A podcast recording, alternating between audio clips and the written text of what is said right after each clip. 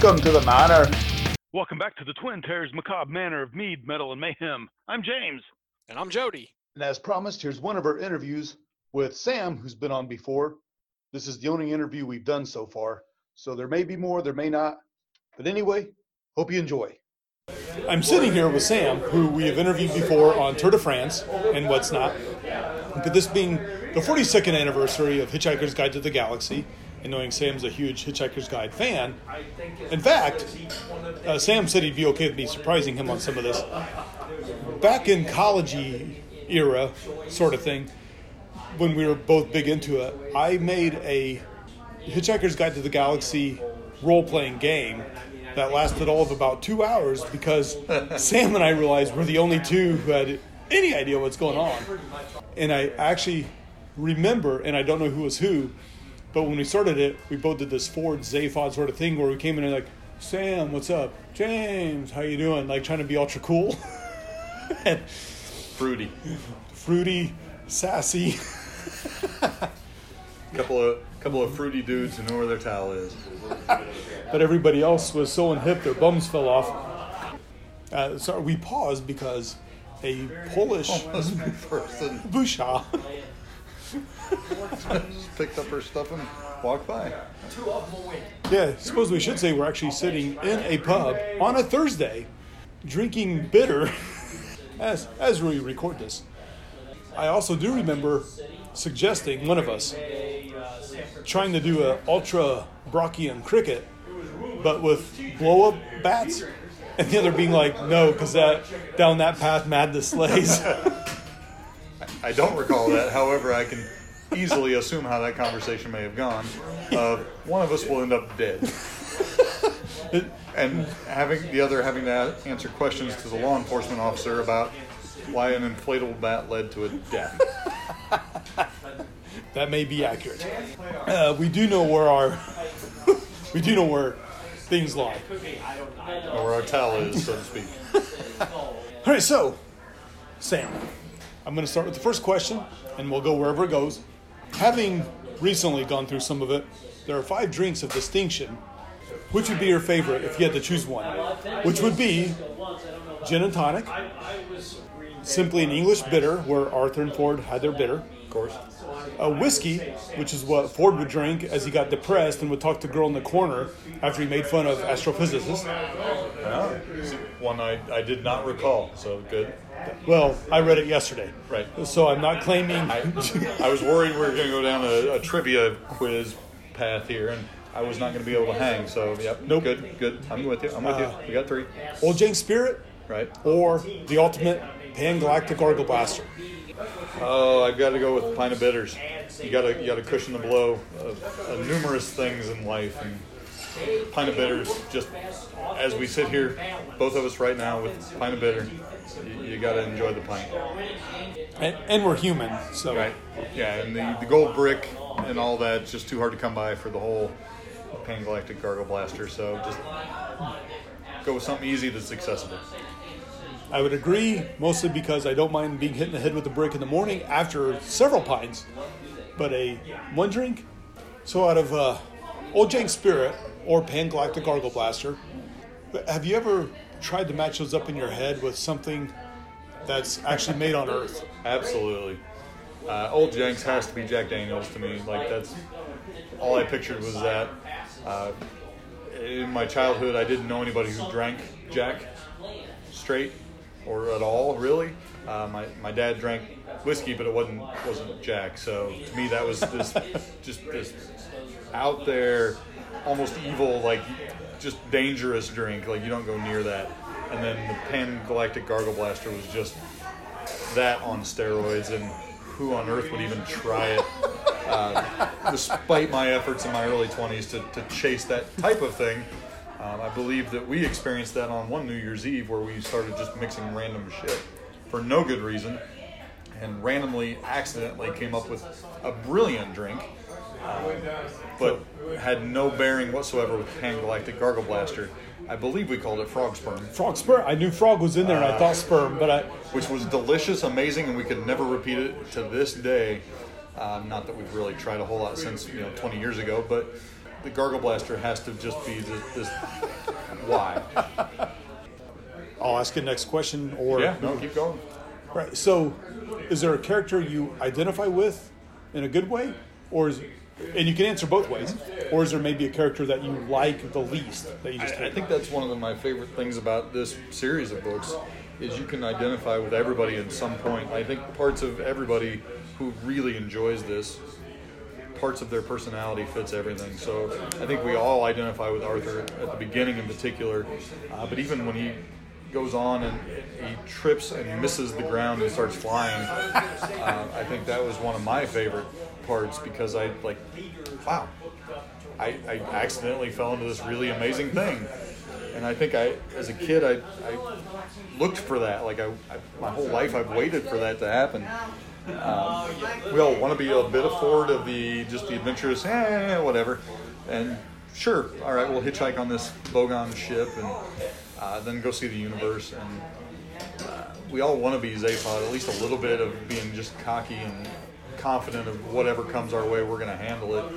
Uh, but even Trillian, s- just brilliant and, and smart and able to handle things and just took off with an alien like it was no big deal. Smartest, the most impetuous of them all. Right. So I think we all identify with a lot of all those. We want to identify with all those characters. Whether or not we're actually like any of them, obviously a totally different conversation. But um, I think if it came down to it, if I had to pick one, I would say Trillian, just because jump in, go for an adventure, and see what happens. I, I, I feel like I've done some of that in my life and been able to, to enjoy that and, and deal with the consequences that come with that because it's not always just rainbows and puppy dogs. If you jump in and go off with an alien, you're going to have some negative consequences. Um, fortunately, a, a whale and full of petunias has never landed on me or anything, but um, yeah. so if I had to pick, I'd go with Trillian. Nice answer. I, I agree with all that, and I'd have to add that for me, Marvin, there have been times in my life where I have been so down that We've all had Marvin moments more than once, and I think it's always probably hiding in. I, I would venture, and I don't want to. I don't want to put people in a box, but I think most people who enjoy Hitchhiker's Guide, but in even British humor generally, tend to have a whole lot of Marvin hiding somewhere deep down that they try to pretend isn't there. But if you dig just a little bit, he's gonna he's gonna show up. So I think that's accurate. So which uh, which Trillian do you like better? And So you've seen the movie and the the BBC TV series, I have. PBS. I have. Which Trillian do you prefer? I actually have this idealized picture of her from reading the books, which I, I was able to read the books initially very young. I'm going to guess 9, 10, 11 years old, somewhere in there. Um, and it wasn't a any kind of a I'm attracted to her kind of a thing. It was just this idealized picture of a brilliant woman who was doing these adventures and things. And I think the BBC series did her a disservice, making her more of an airhead and just kind of ditzy, who could then randomly come up with some brilliant statement here and there. And while that was a great character for that show and, and was fun, uh, I think I had this picture of her from the books. Uh, the new movie was closer, I think, than the original BBC movie than what I to what I thought, but uh, I still think my idealized picture of her from the books was, was probably my favorite. Do you know how many times I've read the book? Because Trillian says is either that or go back to the Dole Q the next week or whatever it was. I read it a dozen times before I looked it up. I never knew the Dole Q was sort of their uh, handouts, like a, a unemployment thing, where you, the Dole you hand Oh. out, Q you're in line. I had no idea. I assumed it was like a boring astrophysicist job forever, Oh, okay. being an American. And as a kid, when I read those, the British statement Q made no sense to me. Like I didn't know what a Q was. We call it a line. Get in line. so, uh, so no, I never put that together, and that's it makes some sense now. A little bit of reflection. Having I need to now go read the book again. So your favorite or least favorite or both media because radio, book, vinyl, BBC TV, movie. Absolutely. So, uh, I I'm looking forward to seeing to, to hearing the radio in an event I'm going to here in few weeks, whatever the, the event you invited me to. Oh, Yeah, yeah. Uh, I'm looking forward to that. I don't. I've not experienced that. Um, the book was my first intro to it, and I'm I'm one of those personalities that if you write a book, to me that's canon. That's it. That's it. What it is. And if you make a movie based on that, that's great, and I'm gonna watch it. I may love it, but that's that's that's decoration on the book, not not a replacement. But for me, the book is is or what I experienced and what I loved. I did really enjoy, and I came across it by accident at Grandma's house on a Sunday one time on PBS, the PBS BBC movie, um, and was blown away at the time because I'm a kid, like 12 years old, like this is the one of my some of my favorite characters, and they're on TV, and I, I can't express that. When I started reading the books, I had no idea what to expect. Like as a kid, I'd read Lord of the Rings. I think at this point, before I read that one, I'd I'd read some different books, but I was, I was a kid. I didn't know what books meant, and to me, books were like serious. Books were like telling a story, even if it was Lord of the Rings that was a fantasy, it was serious. It was, it was to tell a story. And then I read this. Like, well, there's a story, which is great, but mostly it's just silly. And, and the silly was important. I was just starting to get into things like Monty Python. Like in my house, Monty Python was available, and I loved it, but I didn't know why I liked it. Like I was too young to really have any concept of why I liked it. It was just silly. The Holy Grail. I, what do they call you? I am Tim. Like, okay, Tim? That seems silly, but I don't know why. Because anybody who's something the enchanter should be Balthazar the enchanter, not Right, and, Tim. and having played like Dungeons and Dragons and, and all this nerd stuff, to come into this situation that's just silly for no reason other to be silly. Wait, this is like a real book, like hardcover, fairly thick books, but it's silly. Um, and my only regret, and I, I wish, as much as I love the BBC slash PBS movie, uh, and we won't even talk about the, the newer movie with Zoe, because I don't, I don't think they did a good job of adapting what I pictured the movie to be. Knowing the movie wasn't that that movie wasn't made for me; it's made for more modern audiences. Um, is the one thing I regret is not having the staff and the cast from Monty Python cast as Ford Prefect Arthur Dent. You, you cannot you cannot convince me ever that Monty Python couldn't have done an adapt, adaptation of The Hitchhiker's Guide that would have not been brilliant. Totally agree. I actually saw Monty Python first before I read Hitchhiker's Guide. As I'm reading, I'm thinking Eric Idle is Ford, John Cleese is Arthur. Apps, there you go. I, I'm not maybe Michael Palin because Any he can be the best as Zaphod. Yeah. But Carol Cleveland would have been a great Trillian. Yep. There, there is nothing wrong with any of that. That would have, but the, the Arthur Dent and Ford Prefect dynamic between those two would have been amazing. Just, I, I cannot express how much that should have happened. I can't imagine him not agreeing that John Cleese should have been Arthur Dent. Like that is physically, that is who I pictured when I was reading the book before I ever really knew who John Cleese was. Because one of the exposures I had to this whole story was the Commodore 64 text game. Uh, Infocom. May, sure, I'll, I believe you, but I don't remember. You know why I remember? Looked it up two days ago.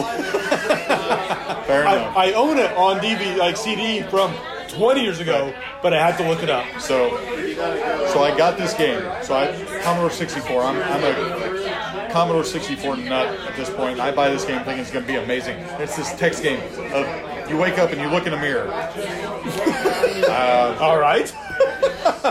open the cabinet, you open the cabinet. I, like I know I'm supposed to go lay in front of a bulldozer at some point. I, I don't know how many times I tried to type the right answer. What this stupid computer program wanted me to type. I don't know how many times I tried to do it, and I would do it, and I'd get run over by the bulldozer. Or I'd, I'd do it, and the bulldozer would knock down my house, and a brick would hit me in the head. And I literally remember typing it in, like I figured out how to lay in front of the bulldozer, which I knew was the right thing to do. Yeah. I, I, I- and then Ford shows up and asks me to go to the pub, so I get up and go to the pub with him, like you're supposed to in the book. And literally, the computer game told me the bulldozer hits your house and a brick hit flies off your house and hits you in the head and kills you. Game over. Start at the beginning, and it was always all the way back to the beginning. There's no save point. Right. So I'm, I don't even think I ever made it to the pub in this game. Like, look, I've read this book and I'm having a hard time figuring out what you want me to tell you. Screw you guys. Like, if you're that big a nerds that I have to type it in exactly the way you want it, I'm moving on to another game on Commodore 60 because there were some good games on Commodore 60. So I moved on. I didn't get that. But the leopard never showed up in the computer game that I recall. Oh no, So it's not there. I played it literally seven hours ago on my lunch break, like the first 30 minutes of it, because I bought it and the same exact thing. I tried it. Did you get hit by a brick in the head on your way to the I, I pub? don't remember. All I remember is that I could not get.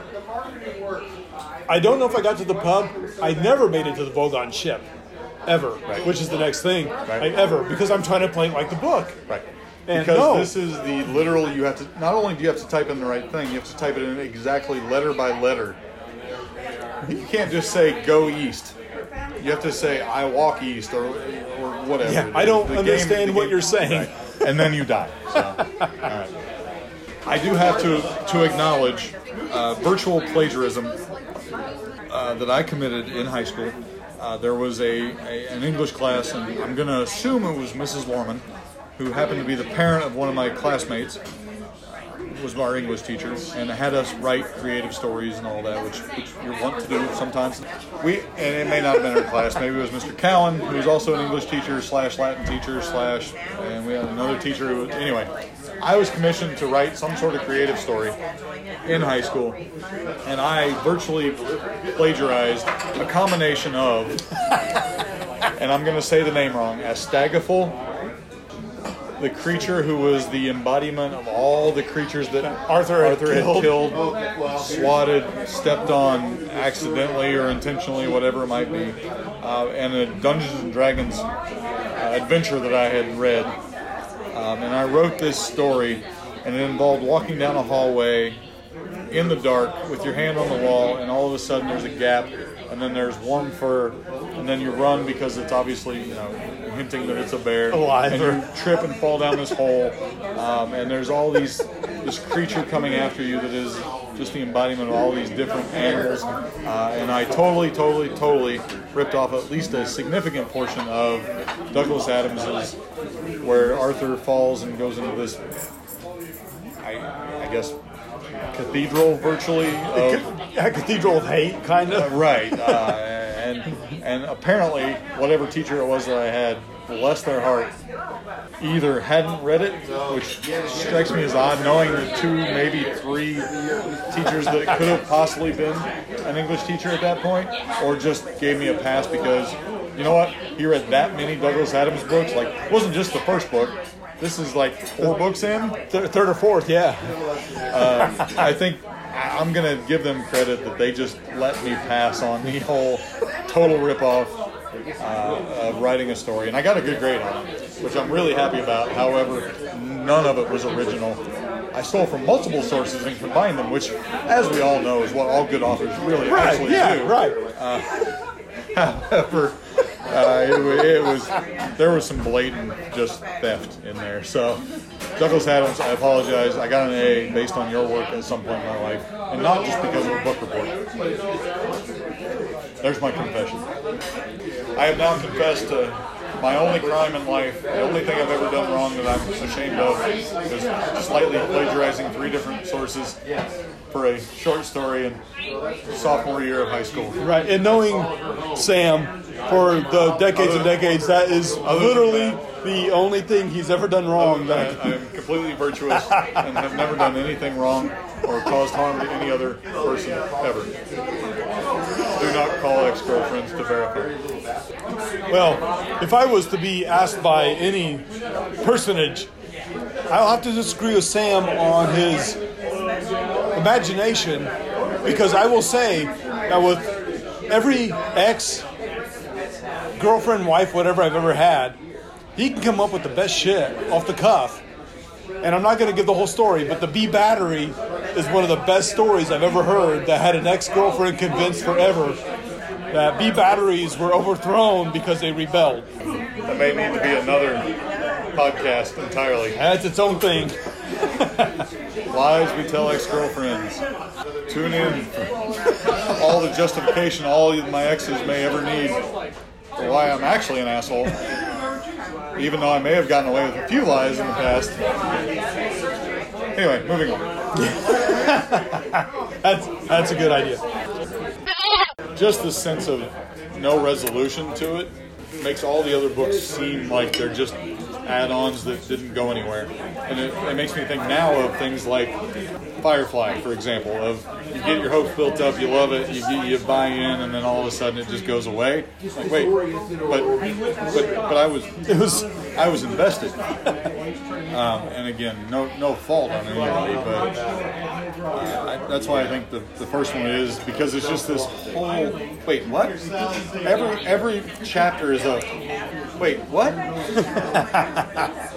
you need to drink bitters to cushion the blow of what oh now you're on a spaceship wait what all right. I'll, As a- I'll start drinking now. as, as a kid in the 80s just sucked you into this world of what's going to happen next and of all the things i've ever watched and i've watched sci-fi movies i've read books i've read fantasy you name it and almost nothing just made you go wait what just happened? As much as hitchhiker's guide does. The rest of the books continued that which was great. Uh, but then the story just kind of seemed to kind of alter a little bit and try to find a reason to be continuing. Like I feel like they could have just wrapped it up after Hitchhikers Yeah. and made that its own thing, and then everything else was kind of a, an additional story instead of trying to be just additions to the continuing story of, of Arthur. All right. Well, we got our food, so we're gonna eat. Do you have anything else for now? Not not right now. Fish and chips and bitters. Woo, woo. And that's what we have for Sam. We appreciate it. We'll be back soon with more Hitchhiker's Guide, to the Galaxy 42nd Anniversary fun stuff. The Macabre Manor is brought to you by the Twin Terrors. All rights reserved. Stay tuned for some fun outtakes. It's good. We're, we're being recorded again, so let's not go down that rabbit hole. Oh, I again. can. I'll take this out. Yeah, that's what you said last time. Accurate. Moving on. All right. So Context. context. Woo! I think that is a drink. But again, it- it's all it's all personal. Ford was a bit of a bit of a sadist, though. Too. That's true. I, I think Ford kind of enjoyed just being on the receiving end of whatever, and uh, they have different words. For it. What, are- what are biscuits? Are biscuits cookies or are biscuits things you put gravy on? Like, come on. May not have even noticed. I'm hoping there's a twinge of pride that she sees that I see this, and she sees that her son has grasped this and like understood what this means. That this is exciting. This is fun. This is, yay!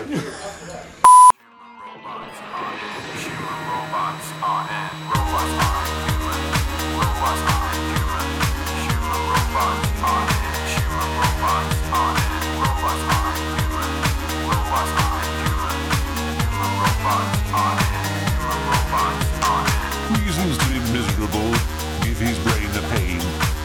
Little turns him on. His name. He's a robot, that's his lot. Robot full of cares. He'd feel a little better if they broke him up for spares. With everything he has to do, he finds the world condemning. If he had his time again, he'd rather be a lemming. Oh well, he's just a menial robot. They drive him crazy with their Marvin, close the door. Isn't it enough to make you tidy up the floor? Spoils a robot day. Marvin, when you're finished, you can put yourself away. He's going to flip his lid because they treat him like a kid.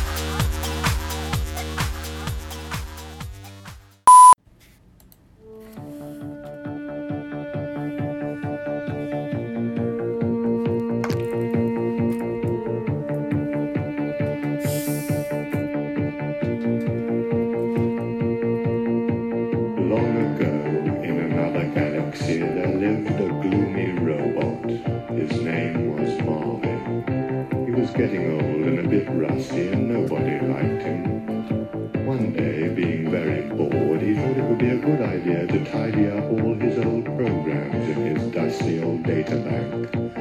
There were tapes in there he hadn't played for years. Checking them through, he accidentally pushed a wrong button, and suddenly he heard...